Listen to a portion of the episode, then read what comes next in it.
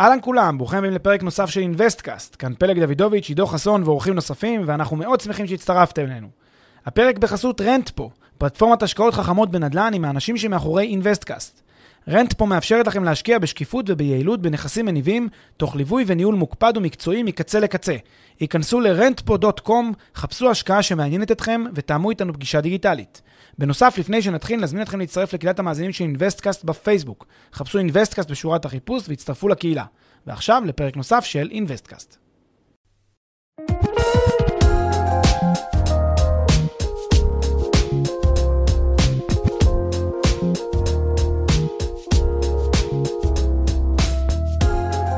אהלן פלג, מה המצב? היי, עידו, מה העניינים? אצלי הכל טוב, אנחנו uh, בעוד פרק שמוקלט uh, מרחוק, uh, אבל עושה רושם ששבוע הבא אנחנו מקבלים אישור להתאחד. כן, סוף סוף, מחכים לזה בקוצר רוח. לגמרי, גם אני מחכה בקוצר רוח, ובינתיים אנחנו התכנסנו היום לדבר על נדל"ן מניב בפרק ייעודי, שהמטרה שלו היא בעצם לעשות uh, סדר לגבי המושג הזה, טיפה להבהיר אותו וגם uh, לנסות אולי נגיד למפות את הדברים העיקריים שצריך לדעת לגביו. אז uh, בואו פלג נתחיל אה, רגע בבסיס ונדבר קצת על אה, מה זה נדל"ן מניב ומה מבחין אותו מסוגים אחרים של נדל"ן. כן, אז אפשר לדמיין סקאלה כזאת, אה, שמחולקת ל... כן, ש, ש, שהסקאלה הזאת זזה לפי התלות במעשים ידי אדם, כאשר בקצה הימני של הסקאלה יש לי את הנדל"ן היזמי, בקצה השמאלי של הסקאלה יש לי את הנדל"ן המניב, וכשאני אזיז את האצבע לאורך הסקאלה הזאת, אז אני, יש לי יותר תלות במעשים ידי אדם. כלומר, ככל שאני נדל"ן יותר יזמי, אז יש פה פעולה, כן, אנטרפנוריאל, פעולה, כן, יזמית. אה, זה לאו דווקא אומר שהיא מורכבת, או קשה, או מסובכת, או, או מסוכנת. אני לא נכנס פה לעניינים האלה, אני מדבר רק על, ה, על העובדה שיש פה אנשים שצריכים לבצע אותה. בנדל"ן המניב זה די... Uh, hands off כזה, כלומר, אני, בן אדם לא צריך לגעת, לא צריך להתעסק. שוב, זה סקאלה, אין, אין באמת קיצון, זה לא שזה או יזמי לגמרי או מניב לגמרי. כל העסקאות הן כנראה איפשהו על הסקאלה, וכשאנחנו מדברים בפרק הזה היום של נדל"ן מניב 101, אנחנו מדברים על עסקאות שנמצאות יותר שמאלה בסקאלה, שיש יותר תלות, במעש, יש פחות תלות במעשים ידי אדם. אחלה. אז כשאני, כשאני שומע אה, תלות נמוכה במעשי ידי אדם, אני מבין שההישענות היא על השוק עצמו, כן, היא זו שבסופו של דבר תכריע אם ההשקעה תצליח אה, יותר או פחות, ומצד שני, כשאני שומע תלות גבוהה במעשה ידי אדם, אני מבין שההישענות המרכזית שלי היא דווקא על היכולת של הבן אדם הזה להצליח במיזם, בין אם הבן אדם הזה הוא אני או כל אחד אחר שאני מפקיד בידיו כספים אה, אה, במטרה שינהל לי את ההשקעה או את הפרויקט, אה, ואם אלה פני הדברים, אז משתמע שחקן לא מנוסה, אולי כדאי שדווקא יישען על השוק ולא על היכולת שלו, אה, לפחות בתחום הנדל"ן. זהו, אז אה, זה כבר אה, השאלה שהיא עניין של יותר טעם אישי, ואנחנו נגיד את הטעם האישי שלנו. אני רק רוצה באמת להוסיף, כמו שאמרת באמת, שהפועל היוצא שזה לא תלות במעשה ידי אדם, כלומר, הנדלן המניב, כשאנחנו אומרים, טוב, הוא תלוי במשהו, אז אם הוא לא תלוי במעשים ידי אדם, אנחנו נגיד שהוא תלוי בשוק. Uh, הוא תלוי בעצם במה שאפשר לקרוא לו מאורעות אקסוגנים למעשים ידי אדם. דברים שהם לא מעשים ידי אדם, שזה איך שהשוק ידבר. בין אם זה הכלכלה, בין אם זה מצב, מצב העניינים בשוק, בין אם זה, לא יודע מה, אה, מצב הסוחרים, מצב אה, בעלי הדירות, היצע, אה, ביקוש, כל מה שמרכיב את השוק, זה בסוף מה שיהיה בנדלן המניב, שוב, בסקאלה הזאת. וכאן, בהמשך למה שאתה אמרת הרגע, אני חושב שהטעם, לפחות שלנו, ושל, אני מקווה להאמין, של הרבה שחקנים שהם דווקא יותר מנוסים בעולם ההשקעות ולא מחפשים את ההרפתקאות, הוא הטעם הבא. כשאתה בעצם עושה מיזם, כן? כשאתה יש לך ניסיון ביזמות ואתה עושה מיזם, ואתה עושה את זה כדי להגדיל את ההון שלך או כדי להתפרנס בעצם, כי זה העבודה שלך, אז הגיוני שתלך ליותר מעשים ידי אדם, בהגדרה, כי אתה טוב בזה, רכשת מיומנות בזה, זה מה שאתה עושה uh, day to day, אז, אז יש יותר היגיון שאתה תפעיל את uh, ידי האדם שלך כדי לבצע את אותה, את אותה השבחה, את אותן פעולות יזמיות. כש... אתה לא המצב הזה, וכשאתה עכשיו משקיע, ובעניין הזה הדגש כאן הוא משקיע פסיבי, משקיע שהוא לא מעורב ולא אקטיבי, כאן כבר אה, יכולות להיות שתי אפשרויות. או שהוא ישקיע בצורה, במיזמים, במיזמים שיש בהם תלות גבוהה במעשים ידי אדם, או שהוא ילך להשקעות מניבות, השקעות פסיביות כאלה שנשענות על השוק. עכשיו, לטעמנו, מבין שתי האפשרויות האלה, למשקיע פסיבי, רצוי ביותר מקרים להשקיע בנדלן מניב. זה לא שאנחנו אומרים לגמרי לא להשקיע בנדלן יזמי, אנחנו פשוט חושבים שהנדלן המניב הוא, הוא כזה שלדעתנו ביותר מקרים יביא לתוצאה הסולידית, הרצויה, הנכונה, ונראה לי שזה הדבר הנכון ברוב המקרים. יפה. אז בואו נדבר קצת על אפשרויות או צורות שונות להשקיע בנדל"ן מניב. אז, אז בעצם אה, יש שתי צורות אה, מרכזיות. יש את ההשקעות הישירות בנדל"ן מניב, שאני רוכש נכס על שם, הנכס הזה יירשם על שמי. אה, בעצם אני, אני קונה סוג של נדל"ן מניב. אני קונה משהו שמייצר לי הכנסה שוטפת, קבועה. זה, העסקה הכי פשוטה זה עסקת רנטל, מלכת ההשקעות מבחינתנו, דירת מגורים. אה, יכולות להיות כל מיני צורות נוספות, כמו השקעות תשואה, יחידות מלונאיות, אה, מעונות סטודנטים, כל מיני דברים מהסוג הזה. זה השקעה ישירה, כי אני נרשם בטאבו, במרשם הרלוונטי בתור הבעלים. יכולות להיות גם השקעות עקיפות, שאני לא נרשם בטאבו בתור הבעלים, אלא יש איזשהו מנגנון, איזושהי מסגרת משפטית, נגיד חברה או שותפות, ולי יש אה, יחידות השתתפות או מניות באותה אה, חברה או באותה שותפות, וככה אני בעצם אה, משקיע באותו, באותו נכס. השותפות או החברה היא זאת שמשקיעה בנכס, היא זאת שרשומה במרשם, ואני בתור מחזיק יחידות של השותפות הזאת, או בתור בעלי מניות של החברה הזאת, נהנה מה, מכל הפעילות המניבה של אותה, של אותה חברה. זה יכול, החברה יכולה להחזיק בנכס אחד, בצבר נכסים, מולטי פמילי, דברים מהסוג הזה. זה כבר שאלה מהו הנכס שהיא מחזיקה בו. כן, והדגש, אתה אומר, גם בהשקעות אה, בצורה העקיפה שלהן, היא שההשקעה עצמה לא נשענת על איזושהי, אה, איזשהו תהליך של השבחה, איזשהו תהליך יזמי, אלא בראש ובראשונה, ואולי אפילו בלבד, רק בתזרים המזומנים המניב של הנכס. כן, אה, כמו שאמרתי, יש, מאחר שיש פה סקאלה, אז לא מן הנמנע שאנחנו נמצא בלא מעט מקרים שגופים יוסיפו איזשהו אלמנט השבחתי. תראה, בוא, בוא, בוא נגיד את הדברים לאשורם. הרי גם כאשר אה, אני קונה עכשיו, אם אני חברת ניהול מצוינת, בסדר? ואני קונה עכשיו נכס, כנכס מניב, ו- ואני, אה, או, או, ש- או שיש לי משקיע שקונה נכס מניב על שמו, ואני נותנת לו שירותי ניהול, אבל שירותי ניהול top notch, כן? מעולים. יש פה איזשהו אלמנט השבחתי, יש פה איזשהו אלמנט יזמי, מאוד קטן, אבל הוא קיים, כי לקחנו את, ה, את יכולות הניהול לפני העסקה, את יכולות הניהול אחרי העסקה, שיפרנו אותם, השבחנו אותם, אז מטבע הדברים אני גם צופה שתהיה עלייה בהכנסות של אותו נכס, ושהנכס ידע לתפקד יותר טוב, כי יש ניהול יותר טוב. לכן זה אף פעם לא הרמטי, זה אף פעם לא או-או. אה, זה תמיד יהיה משהו בסקאלה. אה, אבל כשאנחנו מדברים כאמור על המניב, זה בעיקר, ברוב, נשען על השוק.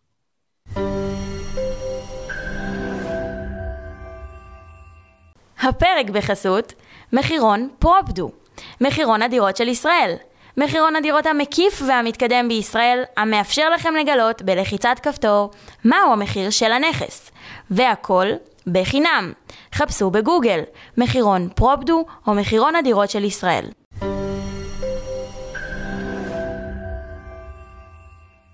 אז אתה אומר, יש לא מעט דרכים וצורות להשקיע בנדל"ן מניב, ושהתלות אה, במעשי ידי אדם היא נמוכה והכל אה, נשמע טוב ויפה, אה, אבל אני מניח שלצד היתרונות האלה יש גם חסרונות ביחס לאלטרנטיבות, אז בואו נמפה רגע מה טוב ומה פחות טוב בהשקעה בנדל"ן מניב.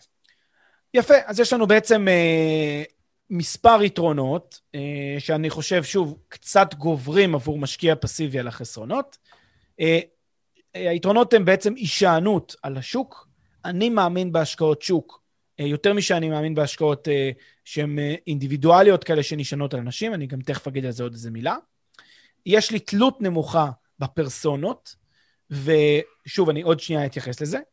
אני נש... ההנאה הנוספת שלי מנכס מניב זה שיש לי תשואה שוטפת, כלומר, אני נפגש עם חלק מהרווחים האלה, או חלק מההכנסות של העסקה כולה, לאורך תקופת ההשקעה. כאן זה לא תמיד, כי לפעמים אני אעשה נכס מניב ממונף, ואז אני צריך להחזיר חלק מההכנסות שלי לבנק, או לגורם, ה, לגורם המימון, אבל אה, כעיקרון יש לי הכנסות שוטפות. עכשיו, אני, אני אשים כאן רגע איזושהי הערה בסוגריים, ואני אגיד, למה זה טוב? למה זה יתרון שאני נפגש עם ההכנסות האלה תוך כדי? הרי כל מי שמבין קצת מימון, וקצת uh, מבין את ה, את ה, איך, איך עובד המנגנון הפיננסי, כשאני נפגש עם הכנסות לאורך התקופה, אז אומנם אני רואה, אני רואה את הכסף היום, אבל אני לא רואה אותו בעתיד. כלומר, אה, זה, הייתי מפוצה על הפער הזה עם התשואה או התשואה. אז uh, למה, למה אני מחליט שיותר טוב שיש לי תשואה שוטפת שמתקבלת? שוב, אני לא מחליט שזה יותר טוב, אני רק אומר שזה יתרון מסוים, uh, ורק במובן הזה שהוא מפחית סיכונים. כי תחשבו שבעצם, דמיינו שאני נותן, ל, נותן ל, ש, ש, ש, שאתם נותנים לי הלוואה של מיליון שקל, ואני אומר לכם, אני אחזיר לכם את ההלוואה בעוד חמש שנים. מה יותר מרגיע אתכם?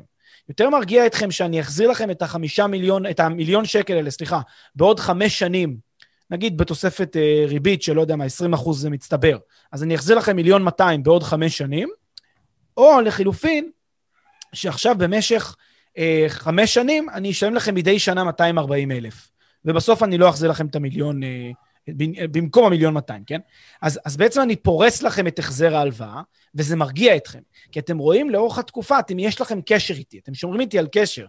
אה, אז, אז, אז, אז, אז, אז הדברים קורים בינינו לאורך התקופה, וזה תגיד, מרגיע. תגיד, אבל פלג, לצד ה... אתה יודע, אתה אומר מצד אחד אני רואה תשואה שוטפת, נגיד מאיזה סוג מסוים של השקעה, וזה מרגיע אותי, מצד שני, או בדוגמה הזאת של ההלוואה, מצד שני, יכול להיות שככל שהקרן ההלוואה נשארת בידיים של הלווה, אה, אה, לצורך העניין, יותר זמן, אז יש איזה אפקט של ריבית דריבית, כי הוא לא מחזיר לי, כלומר, הקרן נשארת יותר גדולה מאשר היא הייתה אילו היה מחזיר לי את זה לשיעורין, ולכן הריבית שאני אראה בסוף היא יותר גבוהה רק מהתוצאה של הריבית דריבית, כן? בדיוק, זה בדיוק הפיצוי המימוני, הפיצוי הפיננסי שאתה מקבל בתור uh, מלווה על העובדה שהמתנת לתום חמש השנים.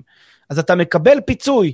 מה הפיצוי שאתה מקבל? אתה מקבל ריבית גם על הריבית. אתה מקבל ריבית גם על זה שדחינו בעצם את כל אחד מה-200 אלף. או אם תרצה, אם תרצה, וזה עוזר לך לחשוב על זה ככה, תחשוב שמתכונת ההלוואה מלכתחילה הייתה שמדי שנה אני מחזיר לך 200 אלף, אבל שלקרא, יום לפני שאני מחזיר, אנחנו עושים הסכם הלוואה לארבע שנים של 200 אלף. ואז אחרי שנה, לשלוש שנים של 200 אלף, ואז לשנתיים של... מבין? ככה אני בעצם כל פעם עושה עוד פעם הסכם הלוואה חדש על הסכום הזה שאני אמור להחזיר לך, על אותם 200 אלף. אז אתה תקבל עליהם ריבית. אז בעצם הלווה, אז יפה, אז בעצם הלווה הוא רגוע מזה שהוא רואה תשואה שוטפת, מצד שני, תשואת ההון שלו עלולה להיות יותר קטנה. נכון, במובן הזה, אה, אם זו עסקה שהיא הרמטית וקיים, אה, וקיימת, וקיימים תנאי שוק אידיאליים, כלומר, השוק מתפקד בצורה מאוד יעילה וטובה והמחירים נקבעים בצורה תקינה, אז אנחנו נראה הלימה מוחלטת. המשקיע בעצם יהיה אדיש בין להיפגש היום עם, עם, עם התנובה השוטפת או להמתין לפירעון מלא של, ה, של הקרן ושל בעצם הסכום שהוא השקיע בעוד איקס זמן. במציאות זה לא תמיד המצב, אבל אה, אני מסכים איתך שהנימוק הזה של התשואה השוטפת הוא נימוק שמתאים לאנשים אולי ש... אה, הפסיכולוגיה יותר מדברת אליהם מאשר הרציונל הפיננסי העמוק. כי שוב, ברציונל הפיננסי העמוק, אם אנחנו מאמינים בכוחות השוק, הוא לא אמור להשפיע. אבל בפסיכולוגיה, או לפחות בתחושת בטן, כשהנ... כשהנכס שלי מתחיל להחזיר לי כסף, אוי כמה זה מרגיע, אוי כמה זה יפה שהוא עובד.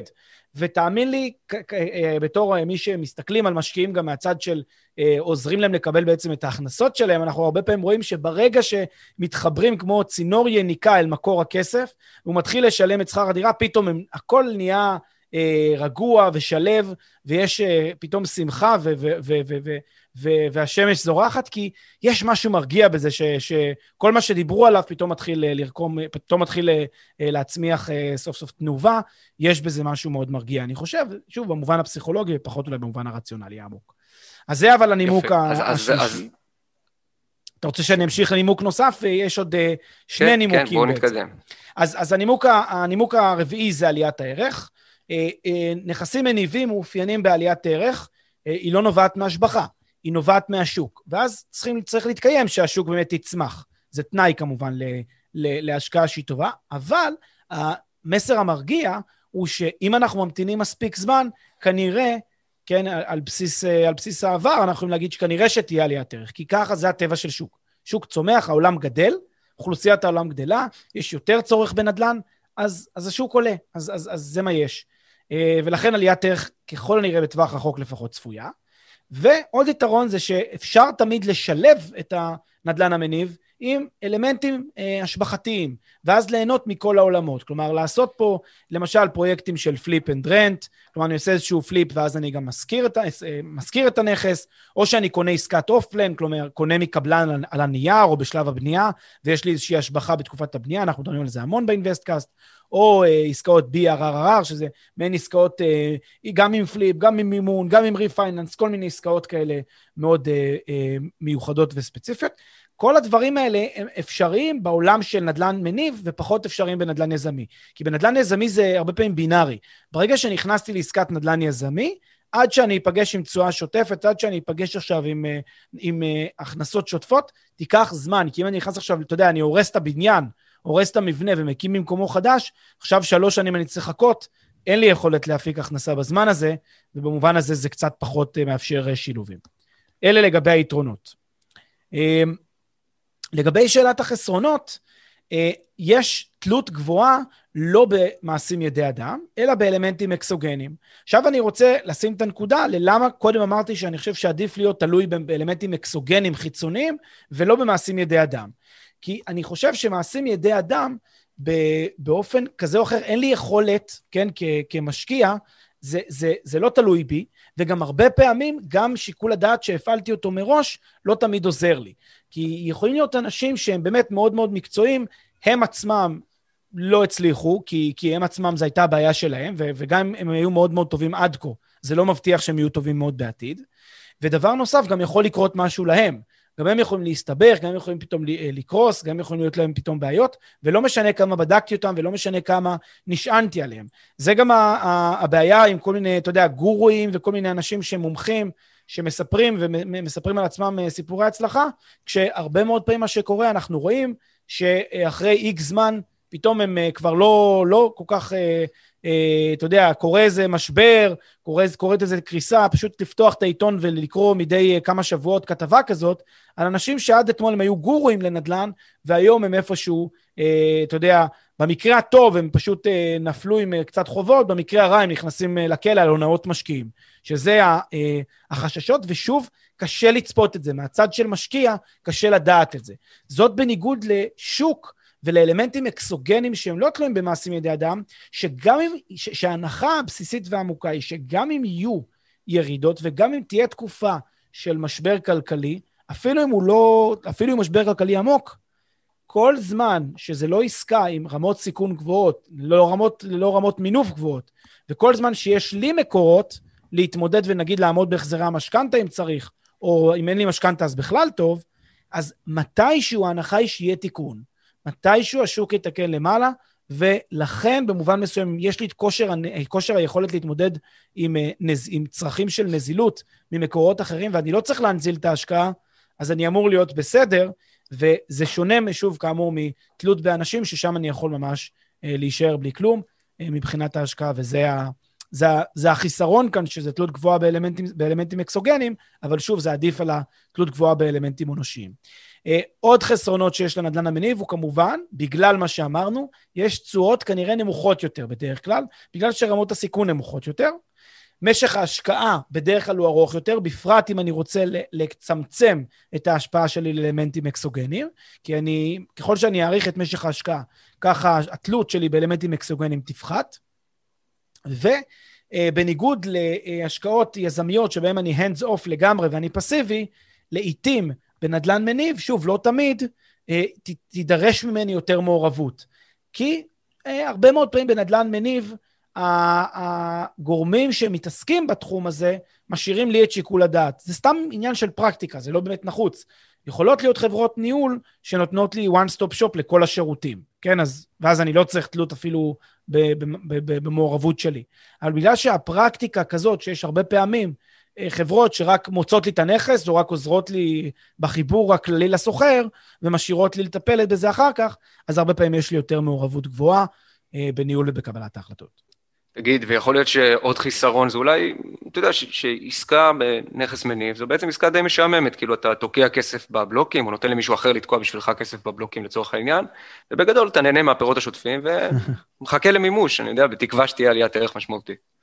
כן, אז uh, אתה יודע, uh, אני לא רואה הרבה רע בעסקה משעממת. כלומר, uh, אני יודע ש...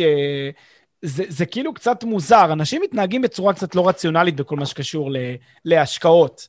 כן, תחשוב, אנשים, למשל, על, על, על, על להתמקח על כמה שקלים אה, מול איזה חברה שנותנת לי שירותי תקשורת, מול חברה שבטלוויזיה או בסופר, אני אתמקח על כל שקל, כי אני לא רוצה לצאת, אתה יודע, פראייר במרכאות, ואני ארצה לוודא שאני עושה החלטות כלכליות נכונות בכסף הקטן.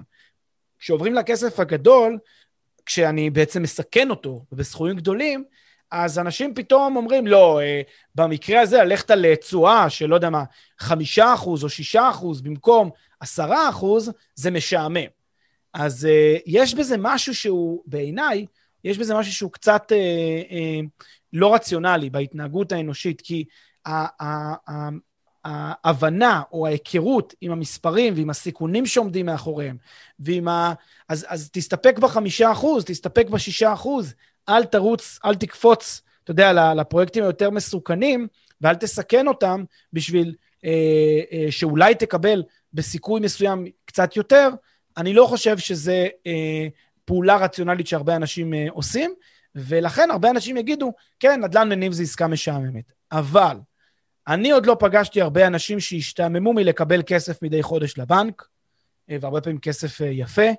אה, אני לא ראיתי הרבה אנשים שהשתעממו כשהם קנו נדל"ן, ואתה יודע, והרגישו שיש להם הון, והם חוסכים כסף לפנסיה, ויש להם מקורות הכנסה מגוונים, והם לא מושפעים מעיתות משבר בצורה מאוד מאוד גבוהה, כי יש להם נכס אחד פה שמייצר כזאת הכנסה, ונכס אחד פה שמייצר כזאת הכנסה, ויש להם תמהיל שעובד עבורם. זה פחות משעמם. זה משעמם רק כשחושבים על זה מראש, כשמתלבטים בין שני אפיקים.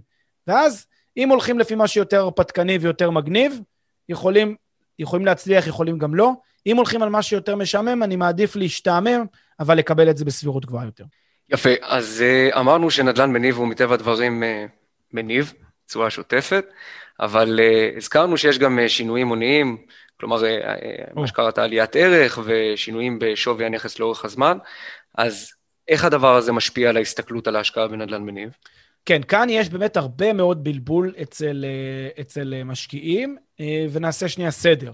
יש בעצם שלוש אפשרויות להשפעה ההונית על ההשקעה שלי. בואו בוא נבין רגע מה אני אומר. קניתי נכס, הנכס הזה הוא נכס מניב. הוא מניב לי הכנסה שוטפת, מה שאנחנו קוראים לו ההכנסות הפירותיות השוטפות, הפירות של העץ, כן? הפירות של העץ. אה, בנוסף לפירות של העץ, יש גם את העץ עצמו. העץ עצמו גדל, נשאר קבוע או קטן לאורך תקופת ההשקעה. עכשיו, באינטואיציה, ככה בניחוש, אתה אמנם כבר יודע את התשובה, כי אתה מומחה גדול כבר בנדל"ן מן הסתם, אבל רוב, ה, רוב המאזינים, אני אשאל עכשיו ככה, מה דעתכם עדיף? האם עדיף להשקיע כשהעץ גדל לאורך תקופת ההשקעה, או שהעץ קטן לאורך תקופת ההשקעה? מה תהיה התשובה של רוב האנשים? ברור שעדיף כשהעץ גדל. אבל זו כמובן שגיאה, או עשויה להיות שגיאה, אה, אם לא מסתכלים על התמונה השלמה. מה לא מסתכל... כשלא מסתכלים על, על מספרים, אנחנו תכף ניתן גם דוגמה מספרית ונראה את זה. אבל למעשה, יכולות להיות שלוש אפשרויות שכולן יכולות להיות טובות באותה מידה, ואפילו כל אחת יכולה להיות יותר טובה מהשנייה כתלות בנסיבות. האפשרות הראשונה היא מצב של עליית ערך הונית של הנכס המניב. זה העסקת מניב הקלאסית, כן, דירה להשקעה אם תרצה, קונה אותה במיליון, מוכר מיליון וחצי, כעבור אה, עשר שנים, ומקבל הכנסות שכירות לאורך התקופה. זו עסקה קלאסית, מה שמכונה עסקת מס שבח, כן? אני משלם מס שבח בסוף על הרווחים. יש עוד עסקה, זה מה שמכונה השקע, השקעות אה, תשואה. השקעות תשואה, אני לא קונה את, ה, את הנכס בשביל לגדול הונית. אני קונה את הנכס בשביל להישאר על אותו שווי של הנכס לאורך התקופה, ולקבל הכנסות שוטפות מהנכס. למה זה דומה? להלוואה, זה מזכיר למישהו משהו, זה מזכיר למישהו אג"ח, איגרת חוב. אה, כל מיני השקעות בכל מיני מכשירים שהתפתחו בנדל"ן, כל מיני אה, יחידות מלונאיות ויחידות בדיור מוגן, הם סוג מסוים של השקעות תשואה. הנכס הזה לא יעלה בערכו, הוא ישמור על ערכו לאורך התקופה, בשאיפה, כן? הוא ישמור על ערכו, אה, ויחזיר לי רק דמי שכירות קבועים לאורך זמן, זה השקעות תשואה. כן, זה, תלו, זה תלוי באמת קצת בשיטה של, של איך עושים את ההשקעות האלה, לפעמים באמת, במנגנון שלהם הן הופכות להיות השקעות ערך par excellence בהגדרה. השקעות תשואה, סליחה. כן, נכון. מאוד תלוי כמובן במבנה העסקה. וגם יכול להיות המקרה השלישי, והוא של ירידת ערך, כלומר שהעץ שלי מצטמק וזה בעצם שחיקה בערך ההוני. אז, אז בוא נדבר באמת רגע על מקרה של עץ שקטן, כי זאת נקודה מעניינת, זה בהכרח אומר שההשקעה לא טובה? אז אה, כאן, כאן באמת הבלבול שהרבה אנשים עושים, הם מניחים שכשיש, אה, כשהנכס שבבסיס שלי קטן, אז ההשקעה לא טובה. זה לא נכון, והדוגמה הכי קלאסית היא אה, מערכות סולריות למשל, כן? וכל בעצם השקעה שהיא השקעה בנכס שהאופי שלו הוא מתכלה. מה זה אומר שהוא מתכלה? זה אומר שיש לו פחת, שהוא יורד בערכו לאורך התקופה, ושהשווי שלו קטן. אז כשאני קונה, אני משקיע במערכת סולארית, מערכת לייצור חשמל בטכנולוגיה פוטו-וולטאית מקרני השמש, אז אני עכשיו הולך למכור את החשמל שאני מייצר לחברת החשמל, ולקבל מחברת החשמל הכנסות שוטפות על כך שמכרתי לה את החשמל. מה קורה לפאנלים, ש, ש, לפאנלים, למוני הייצור? מה, מה, מה קורה לכל הדבר הזה בתהליך? מה קורה? הוא נשחק בערכו, הוא בעצם יש פחת. הופך לשווי אפס. בתום תקופה של בדרך כלל אה, כמה שנים, 20 שנה למשל, הפאנלים יורדים בערכם עד לאפס. אין שווי לברזלים האלה יותר, לסיליקון שמרקיע, אין יותר שווי לדבר הזה. אז למה קניתי מראש? מה, אני קונה משהו שיורד בערך שלו? לא, כי לאורך תקופת ההשקעה פוצי, אה, פיצו אותי בצורה מאוד משמעותית אה, על, על השחיקה הזאת ב, ב, בערך של הנכס, והתשואה השוטפת שלי הייתה מאוד מאוד גבוהה. אה, והיא מפצה אותי על אובדן הערך. זה בדיוק הקונספט הזה. לכן תמיד צריך לבדוק את השילוב הזה של השינויים ההוניים והשינויים ב, אה, והתשואה השוטפת שלי. כן, ובאמת בנדל"ן אולי זה קצת פחות רלוונטי, אבל uh, כקונספט uh, כללי, uh, להגיד שנכסים שנשח... שהערך שלהם uh, נשחק, הם לא בהכרח נכסים שכדאי להשקיע בהם, אם אומרים את זה כאמירה כללית, אז זה ממש לא בהכרח נכון. בנדל"ן זה אולי באמת אה, פחות...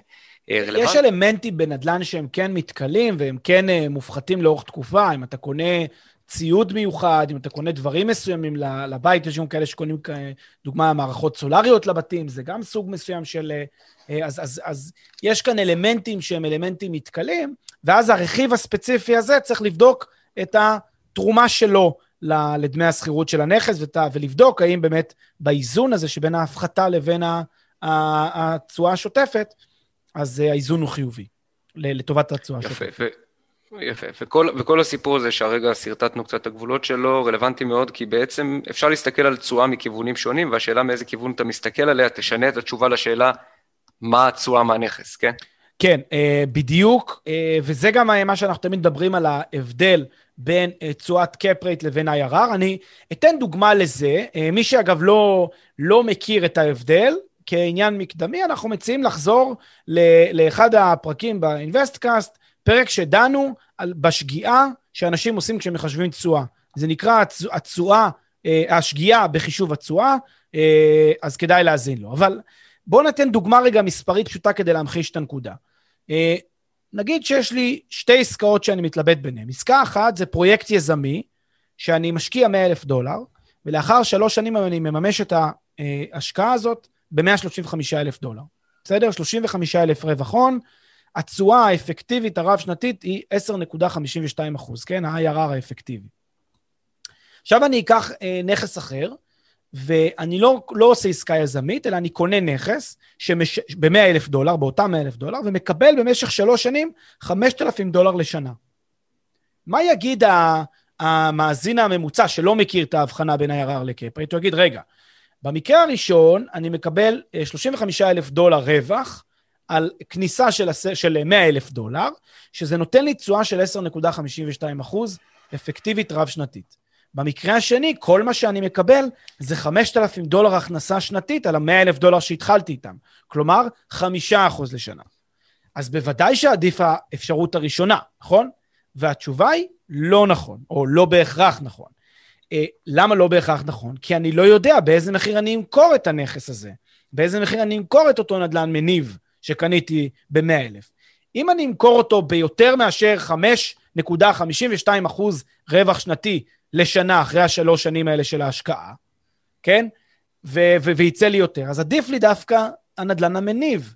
ולכן כשמציגים לי את האלטרנטיבת השקעה, אחד, פרויקט יזמי, כשאני יודע את הסכום כניסה ואת הסכום יציאה, ושתיים, נדל"ן מניב, כשאני יודע את הסכום כניסה, אני לא יודע את הסכום יציאה, אבל אני יודע את, הס... את, ה... את התשלומים השוטפים, זה לא מספיק, זה חסר, זה, זה לא נותן לי שום דבר.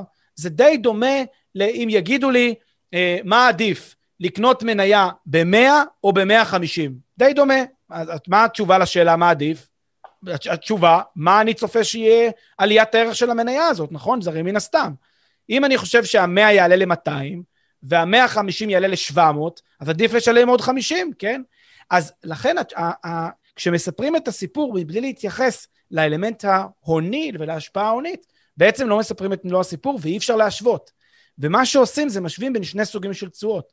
תשואה אחת זה תשואת IRR, התשואה שמתייחסת לכל הפרויקט as is, כמשק סגור, סכום כניסה, סכום יציאה, תשואה 10% אפקטיבי. והעסקה השנייה, מסתכלים על תשואת cap rate, capitalization rate, שהיא התשואה השוטפת, והיא יוצרת את הבלבול. ולכן, או שמשווים את שניהם לפי cap rate, לא מומלץ, או מה שנכון לעשות, להשוות את שניהם לפי IRR. אבל אז צריך לעשות הנחה לגבי כמה תהיה עליית הערך לאורך השנים. אה, כמה יהיה בשלוש שנים האלה עליית הערך. אני מסכים שנדרשת כאן הנחה. אני, מדר... אני מסכים שנדרש לחשוב ולנסות להתנבא מה יהיה בעוד שלוש שנים המחיר.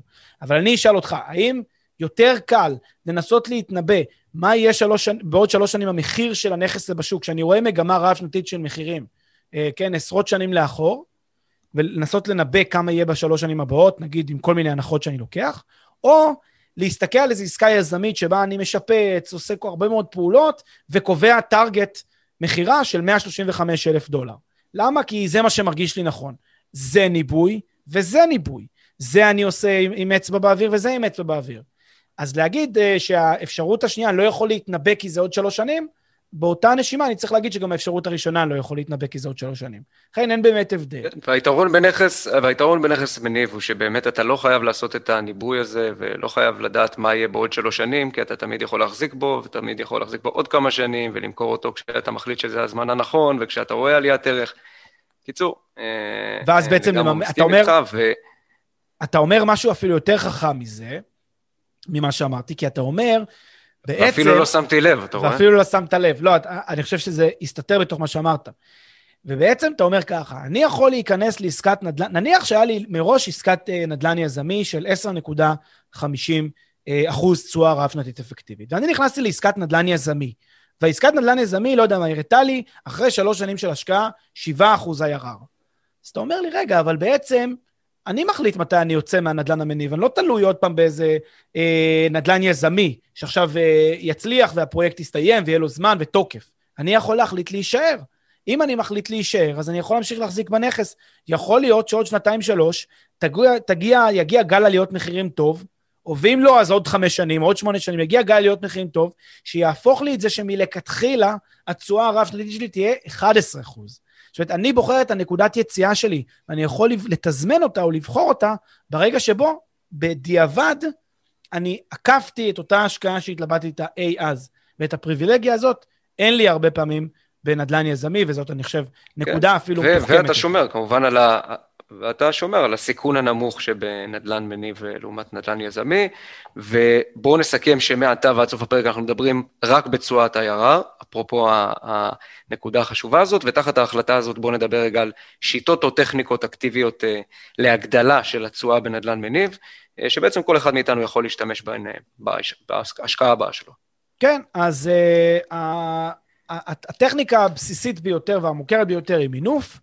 אה, מינוף נותן לי הגדלת תשואה. הוא עושה את זה לא בחינם, הוא מגדיל לי תשואה אה, בסיכון מסוים, אבל הרבה מאוד פעמים זה סיכון שהוא משתלם, אה, ולכן הרבה פעמים אנשים בוחרים להתמנף. התנאי שמינוף מגדיל לי את התשואה הוא פשוט. התשואה של הנכס, כן, הנכס עצמו יודע להביא יותר תשואה מאשר ריבית ההלוואה. אם זה מתקיים, התשואה השוטפת, כן? למרות שגם לא מדויק, אבל אני, אני אשים בצד, כי אני לא רוצה להכניס אנשים לאיזשהו תזרים שלילי, אז אני אומר את זה ככה, אבל בואו נניח שזה התשואה השוטפת. התשואה השוטפת של הנכס עולה על ריבית ההלוואה. במקרה כזה, המינוף מגדיל לי את התשואה, אה, ויש לזה גם יחס קבוע, לא ניכנס לזה יחס אה, הפוך מיחס המינוף, ככה יגדל, תגדל התשואה שלי, וזה אלמנט ראשון להגדלת התשואה בנדל"ן מניב. אלמנט... אז בעצם משכנתה, כן? מה שנקרא משכנתה בדרך כלל, או כל מיני צורות אחרות של, אה, של הלוואות. נכון, משכנתה, המינוף הכי מקובל, הכי קלאסי, אבל כל, כל צורה אחרת של מימון היא גם מקובלת, גם אפשרית. אה, עוד אה, אפשרות בעצם להגדיל את התשואה היא לפרוס את תשלומי הרכישה, וזה דבר שאנשים לא, לא, לא מודעים אליו. פריסת תשלומי הרכישה על פני זמן מגדילה משמעותית את התשואה, מאוד. היא יכולה להגדיל בפי שתיים את התשואה שלי, עד כדי כך, שוב, תלוי מה משך ההשקעה שלי, להשקעות לטווח זמן קצר יותר, אז זה יכול להגיע לפי שתיים הגדלת התשואה. לטווח זמן יותר ארוך, רגע, ופה אנחנו, אה, פה, פה חשוב להדגיש שאנחנו מדברים בעצם רק על נכס שנקנה מקבלן, כי בדרך כלל לא מאפשרים, אה, כן, לפרוס את אה, תשלומי הרכישה לאורך תקופה ארוכה, זה דבר אחד. ודבר שני, שוב, אנחנו חוזרים, תשואת IRR. תשואת IRR, אבל רק לגבי ההערה שאמרת קודם, נכון שזה יותר נפוץ ברכישה מקבלן, עסקאות אוף פלן, שאני קונה על הנייר בשלב הבנייה ולפני שהקבלן מוסר, כי אם אני קונה סמוך למסירה, אז אין לי את היכולת בדרך כלל להתמקח איתו על הפריסה ולפרוס, אבל יש מנגנון שאנחנו הזכרנו אותו באחד הפרקים, אפילו לדעתי עשינו עליו פרק שלם, שמכונה owner financing, שזה בעצם, אני אה, אה, קונה מהמוכר שלי את הנכס בתשלומים. המוכר אמנם יוצא מה, מה, מהנכס, הוא עוזב אותו, אבל אני עכשיו קונה ממנו את זה בתשלומים עכשיו נגיד, לא יודע מה, חמש שנים קדימה, כי ככה הסכמנו לעשות. אז אני צריך לוודא שהריבית שאני משלם לו, שוב, נמוכה יותר מאשר uh, תשואת הנכס. זה בעצם הקונספט, לא, לא רוצה להיכנס לזה יותר מדי, כי נכנסנו לזה באותו פרק בצורה יותר מעמיקה, אבל למעט האפשרות של owner financing, אני מסכים איתך שפריסת תשלומי הרכישה יותר מקובלת בעסקאות מקבלן. אז זה הסוג השני שבאמצעותו אני יכול להגדיל מימון, אה, להגדיל אה, את שיעור, ה, את שיעור התשואה שלי בעסקאות נדל"ן מניב. הדרך השלישית היא עסקאות שמכונות עסקאות rent to own. rent to own זה עסקאות אה, שגם אה, לא, לא ברור לי למה הן לא נפוצות מאוד אה, בעולם, אבל אה, אני חושב שזה אחלה עסקה, כן? מה זה rent to own? נניח, יש דירה שאני מאוד מאוד אוהב אותה. אגב, ל-rent to own יש סיבות טובות לעשות אותה גם בלי קשר לשאלת הגדלת התשואה, ותכף תבינו למה. נגיד יש דירה שאני מאוד אוהב, נגיד יש אזור, שכונה שאני אוהב, חושב עליהם, אבל, ואני רואה איזשהו אה, פרויקט, ומעניין אותי הפרויקט הזה, או מעניין אותי לגור בו, ויש שם בעלים, זה עסקת יד שנייה, אני לא קונה נגיד מקבלן, ויש שם איזשהו בעלים. אני בא לבעלים הנוכחי, ואני אומר לו, תשמע, אני אוהב את הסביבה, אני אוהב את האזור, אבל אני לא יודע אם הילדים שלי יתאקלמו פה בבתי ספר, ובא, ואם יש, זה יהיה נוח, ואם יהיה לי טוב פה, אני לא יודע. תן לי לעבור לפה לשנתיים-שלוש, לשכור ממך את הנכס, ולקבל אופציה. זה לא בחינם, אני אשלם לך על האופציה אבל אני אקבל אופציה, אה, כך שאתה תהיה מחויב למכור לי במחיר שאנחנו קובעים אותו, בסדר? במחיר אה, מסוים. עכשיו, למה העסקה הזאת מגדילה לי את התשואה? עכשיו, תניחו רגע, אולי הדוגמה פה לא הייתה טובה, כי כי אני התייחסתי פה לנכס שאני הולך לגור בו, למרות שזה לא באמת כזה משנה, אבל כדי שתבינו איך זה, איך זה מצד של משקיע, נניח אני כמשקיע לא יודע איך השכונה הזאת תהיה בשנים הבאות, ואני רוצה אה, לקבל את הזכות להשכיר אותה בשכירות משנה, בסדר? לקבל, לשכור אותה מהבעלים הנוכחי, שהוא יוכל לאפשר לי לעשות שם שכירות משנה, ומאוחר יותר גם לקבל את האפשרות לקנות ממנו את הנכס ולהשכיר אותה בשכירות רגילה. גם זה אפשר לעשות. השאלה למה לעשות את זה ולמה זה מגדיל את התשואה? מקרה שבו זה מגדיל את התשואה, וזה יקרה לא מעט, ברוב השווקים המפותחים היום בעולם, זה כאשר תשואת השכירות בשוק נמוכה מהאלטרנטיבה שיש לי לכסף. אם אני הולך היום לתיק אה, הכי בסיסי, לא יודע מה, 80-20 ביחס של אג"ח לעומת מניות, אני יכול לקבל תשואה של 3, 3 וחצי, 4 אחוז לפעמים. אם אני הולך לשוק השכירות, נגיד במרכז הארץ, רמת גן, פתח תקווה, משכיר נכס, אני יכול לקבל תשואות של 2.5-3 אחוז. כל זמן שיש לי פער חיובי בין מה שהתיק שלי יודע לעשות לבין התשואה שלי של הנדל"ן, עדיף לי לעשות עסקת rent to own. עדיף לי בעצם לשכור את, את הנכס הזה, לא אה, לקנות אותו עדיין, ליהנות מהמרווח, יש פה מרווח חיובי לטובתי, לא לקנות אותו עדיין, ובעוד איקס שנים, נגיד שלוש שנים, לקנות אותו, ואז להתחיל להשכיר אותו. זה מין מקרה כזה ששוב, יש לו יתרונות נוספים, יש סיבות נוספות שכדאי לנצל אותו, גם להכיר את הסביבה, לוודא שזה אזור טוב, באמת להעריך שהאזור הזה צומח. זה בעצם עסקת אופציה עם בנפיטס מסוימים, כדאי לנסות לשקול אותה, וגם היא, אני חושב שהיא מגדילה את ה... את התשואה בצורה משמעותית, אה, וגם בה אני יכול לעשות גם מין מודלים כאלה שבו אני משלם לבעל הנכס, או משלם למוכר שלי בעצם בתשלומים, לאורך התקופה הזאת של, ה, של ההשכרה. גם זה מודל שיכול לעבוד. האפשרות הבאה להגדיל את התשואה שלי בעסקאות נדל"ן מניב זה באמצעות פעולות השבחה ויזמות, כשכמו שאמרתי בתחילת הפרק, זה לאו דווקא יכול להיות ממש השבחה מסיבית של שיפוץ מהיסוד. יכולות להיות פעולות בסיסיות של שיפוץ והשבחה, אה, לא יודע מה, הכנסת חברת ניהול חדשה, אה, תיקונים קלים, הטמעה של איזשהו משהו שיעזור לי טיפה, לשבור את הקיר בין המטבח לסלון, משהו כל כך פשוט כמו לשבור את הקיר בין המטבח לסלון, בלי, לשפ, בלי לשפץ יותר מדי. רק ליצור את המרחב הפתוח יכול להגדיל אה, משמעותית את התשואה שלי על ההשכרה ואת התשואה של הנכס כולו. שוב, זה נדל"ן מניב, פעולת השבירה של הקיר זה, לא יודע מה, שבועיים, שלושה עבודה, כולל הניקיון, כולל הזה, לא יותר מזה. לעשות את הפעולה הזאת, יש שיגידו שכמובן גם פחות. שוב, צריך לוודא שזה אפשרי, אבל אה, זה, ה, זה פעולה בסיסית יחסית. כמובן, אני לא מדבר פה על אה, עיצובים אדריכליים, או פעולות שאפילו לא, לא טעונות אה, אפילו היתרים, או פעולות נוספות, אלא משהו שהכי אה, הכי פשוט, הכי יומיומי, שאני יכול לעשות, לסדר את הבית קצת שונה, אה, יכול לעזור לי כבר אה, ב, אה, בהגדלת הערך של הנכס, ובעצם בהגדלת התשואה. אה, וגם כמובן אני יכול לבחור באזורים שבהם יש פוטנציאל עליית ערך גבוה יותר. עכשיו, אני רוצה להגיד משהו. כשאני מדבר כאן על הגדלת התשואה, בכל המקרים האלה, הגדלת התשואה תבוא לידי ביטוי, כמו שאמרת, IRR, ואמרת את זה מאוד מאוד נכון. אני לא יודע בכל אחד מהמקרים האלה להגיד בדיוק אם זה יתורגם מיד להגדלה של דמי השכירות, כלומר הקפרט, או שזה יוגדל, או אה, שזה יתרום להגדלת המחיר, מחיר המכירה בסוף. אני לא יודע.